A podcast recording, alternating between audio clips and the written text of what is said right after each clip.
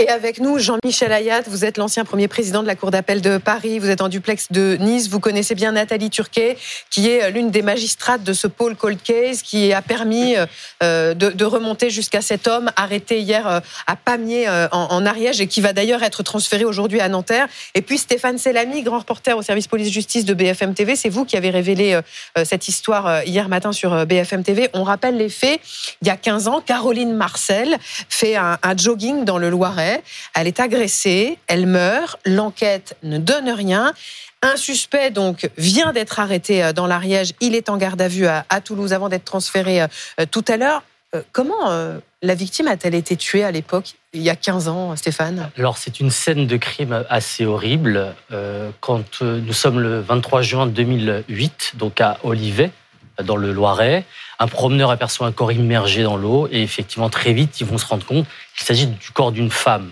Elle porte de multiples coups au visage, à la nuque elle a, reçu une pluie de coups. Et en fait, elle a été étranglée avec son t-shirt. Est-ce que euh, l'homme qui a été arrêté, pour l'instant, il est en garde à vue? Est-ce qu'il reconnaît les faits? Non, il nie fermement. Il se dit étranger à cette histoire. Il ne comprend pas pourquoi on est venu le chercher. Donc là, euh, là-dessus, non, non, il ne reconnaît absolument rien. Pourquoi on est venu le chercher? Ah bah, Là, il y a un nouvel élément qui est apparu assez récemment, euh, grâce effectivement, vous en parliez à l'instant de Nathalie Turquet, la nouvelle juge d'instruction du pôle Colcaise de Nanterre. C'est une trace ADN en fait qui a été retrouvée donc 15 ans après les faits, et qui a pu permettre d'identifier ce suspect. Jusqu'à présent, on n'avait pas retrouvé de traces ADN Exactement. Ou pas, pas de traces ou pas suffisamment Non, pas de traces. Rien. Rien. Est-ce qu'on sait quelle est la nature de cette trace ADN On ne sait pas encore quelle est la nature précise de cette trace. En revanche, on sait qu'a priori, elle a été retrouvée sur une clé qui était en possession de la victime. C'est-à-dire que les progrès de la technique scientifique ont permis d'identifier un ADN sur cette clé alors que ce n'était pas possible jusqu'à présent. C'est bien ça? Oui, mais pas seulement. Effectivement, il y a eu des progrès qui ont été faits en matière d'exploitation de traces génétiques, mm. ça c'est certain, mais ce n'est pas la seule euh, explication à, cette découverte d'ADN.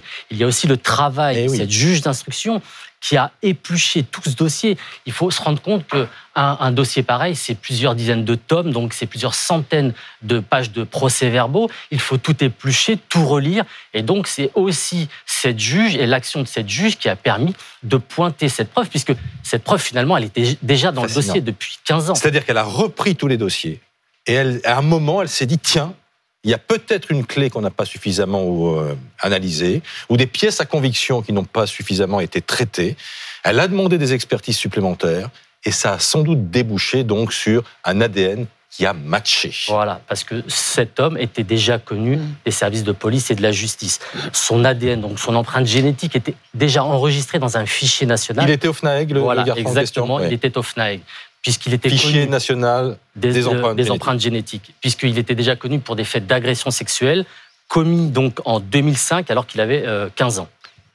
Jean-Michel Ayat, euh, cette avancée dans l'enquête, on la doit à une femme, Nathalie Turquet, qui est donc une des trois magistrates euh, à la tête du pôle Cold Case.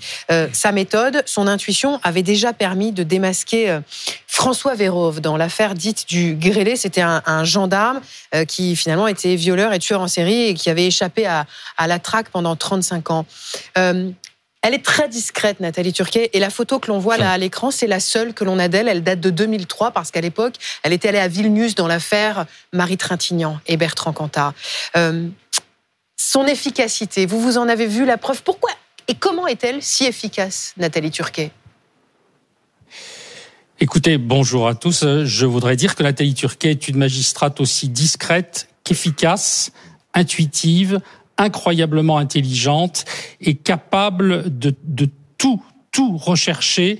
Et elle a cette marque de fabrique, elle sait que la vérité est dans les scellés. Les scellés, c'est quoi? C'est c'est les pièces à conviction, les éléments que l'on trouve sur une scène de crime, un mégot de cigarette, un, vêtement souillé, un, objet abandonné par l'auteur ou un objet dont a été dépossédé la victime, et on va essayer de faire parler euh, ces, ces pièces à conviction. Et Nathalie Turquet a cette incroyable perspicacité qui consiste à tout passer au crible.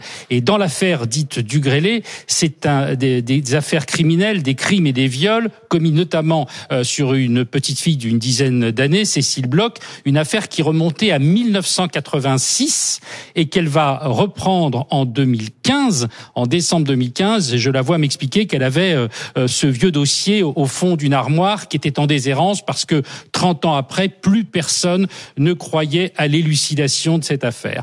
Et elle a eu un flair incroyable et elle m'en parlait de temps à autre de manière très distanciée puisque bien évidemment je n'avais pas à connaître le déroulement des investigations, mais je sentais une détermination. Elle sentait que c'était probablement euh, quelqu'un qui avait un lien avec les forces de sécurité intérieure et son intuition a été la bonne.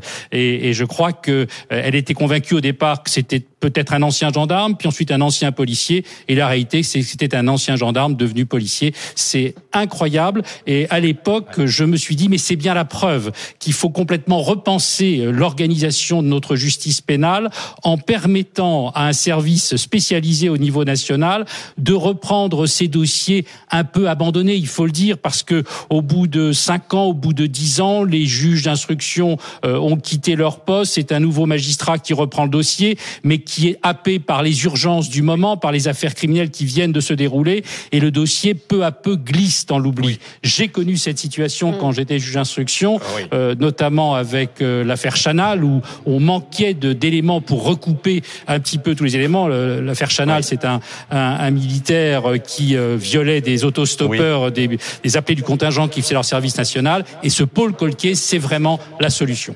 Alors justement, un mot, euh, Stéphane, sur ce Paul, ce Paul Cold case. Il est tenu en fait par trois femmes exemplaires. C'est ça, trois, trois juges qui, disposent de quels moyens? Alors euh, très peu, euh, il faut le dire. Hein. elles sont que trois aujourd'hui. Vous avez la doyenne Sabine Kéris, Sabine Kéris, donc Nathalie Turquet et Emmanuel Decausse. Ce, ce pôle a été créé en mars 2022, effectivement, euh, aussi sous l'impulsion du garde des Sceaux, euh, Éric Dupont-Moretti.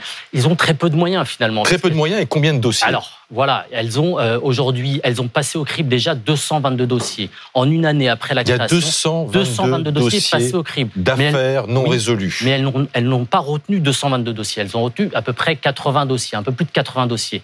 Mais déjà c'est énorme. Mais il y a l'affaire Grégory par exemple dans ces dossiers? Non, il n'y a pas l'affaire Grégory. En revanche, il y a la, tuerie de Chevaline qui est, qui est ah. aujourd'hui récupérée par ce pôle. Et d'ailleurs, ces trois juges sont co-saisis, c'est-à-dire elles, travaillent toutes les trois ensemble sur ce dossier précis.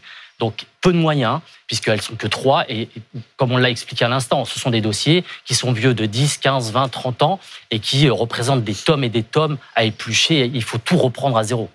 Euh, parmi ces dossiers, lesquels avancent le plus selon vous? Quelle, quelle, est la principale difficulté auxquelles sont confrontés ces magistrats lorsqu'elles décident bah, de plancher sur un dossier. D'ailleurs, elle ne planche pas sur un dossier. J'imagine que tous les dossiers sont traités en parallèle. Exactement. Oui, oui. Vous ne choisissez pas un dossier et vous n'allez pas passer euh, dix ans sur un même dossier. Vous êtes obligé de gérer plusieurs dossiers en même temps. Sinon, c'est pas possible. Ce qui est fascinant dans ce que vous nous dites, Jean-Michel Lagarde, c'est qu'il y a d'un côté en fait les progrès de la police scientifique et de son équivalent chez les gendarmes, l'IRCGN, et en même temps ce retour de la part de ces magistrats à des méthodes finalement assez classiques, qui sont des méthodes liées à l'obstination, la détermination, la patience, parce qu'il faut parfois passer au crible des dossiers, eh bien, qui ont 15 ans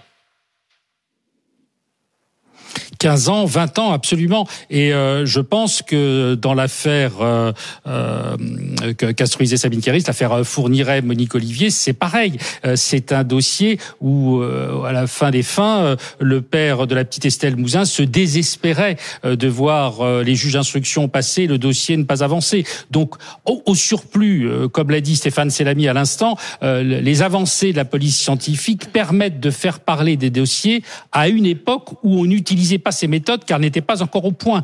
Donc ça permet véritablement de relancer complètement des investigations. Alors, ce que je voudrais dire, c'est que je suis convaincu que avec les succès que euh, est susceptible d'accumuler de, le pôle Colquès, les moyens viendront parce que c'est une telle attente pour la population, c'est un tel espoir pour les familles de victimes de voir ces dossiers relancés euh, que je suis absolument convaincu que le garde des Sceaux, la chancellerie, euh, donnera les moyens supplémentaires, augmentera les effectifs et les les, services d'enquête euh, se trouvent également boostés par euh, euh, par ces affaires qui sont élucidées, parce que rien de pire pour un enquêteur ou pour un juge de voir un dossier avec une victime massacrée et un auteur non identifié. Mais justement, Jean-Michel Aide, vous parlez des, des familles. Quand on revient vers elles en leur disant on a trouvé un nouvel élément, mm. on a un suspect. Euh, à la fois, il y a l'intuition de ces magistrates du pôle cold case, mais quelque part, ça ne doit pas masquer une forme peut-être de négligence des enquêteurs de l'époque, non? Alors, on peut pas parler négligence. Je crois que ce qui est important, en tout cas, c'est que véritablement, c'est dans les quelques premiers jours que tout doit être fait, que tout doit être euh, passé au, au, peigne le plus fin euh, pour essayer de, de, de, collecter un maximum d'indices. Mais oui, le temps il fait son œuvre parce que euh, une affaire criminelle en bouscule une autre et forcément euh, les, les, enquêteurs sont happés par d'autres affaires. Vous voyez bien le, le, le, rythme auquel on travaille avec les, les, les, féminicides, donc près de 90 crimes de sang euh, commis euh, dans un milieu intrafamilial. Donc inévitablement, les enquêteurs vont se déporter sur les dossiers et les victimes ont ce sentiment d'abandon. Le pôle Coltier, c'est un moyen d'y répondre. Évidemment, il faudra que les effectifs suivent parce que véritablement, ce sont ces dossiers qui ont plus de 10 ans ou plus de 15 ans véritablement euh, sans, sans avoir abouti, qui nécessitent ce focus de magistrats hyper spécialisés et, et parfaitement au point sur les nouvelles techniques moderne de la police scientifique. Voilà, et plus le temps passe, moins les dossiers, évidemment, euh, sont clos en matière d'affaires judiciaires. Comment on va faire fait entrer l'accusé alors? Au contraire, ça va alimenter, euh, ça va alimenter notre moulin. Merci beaucoup, merci à tous les deux.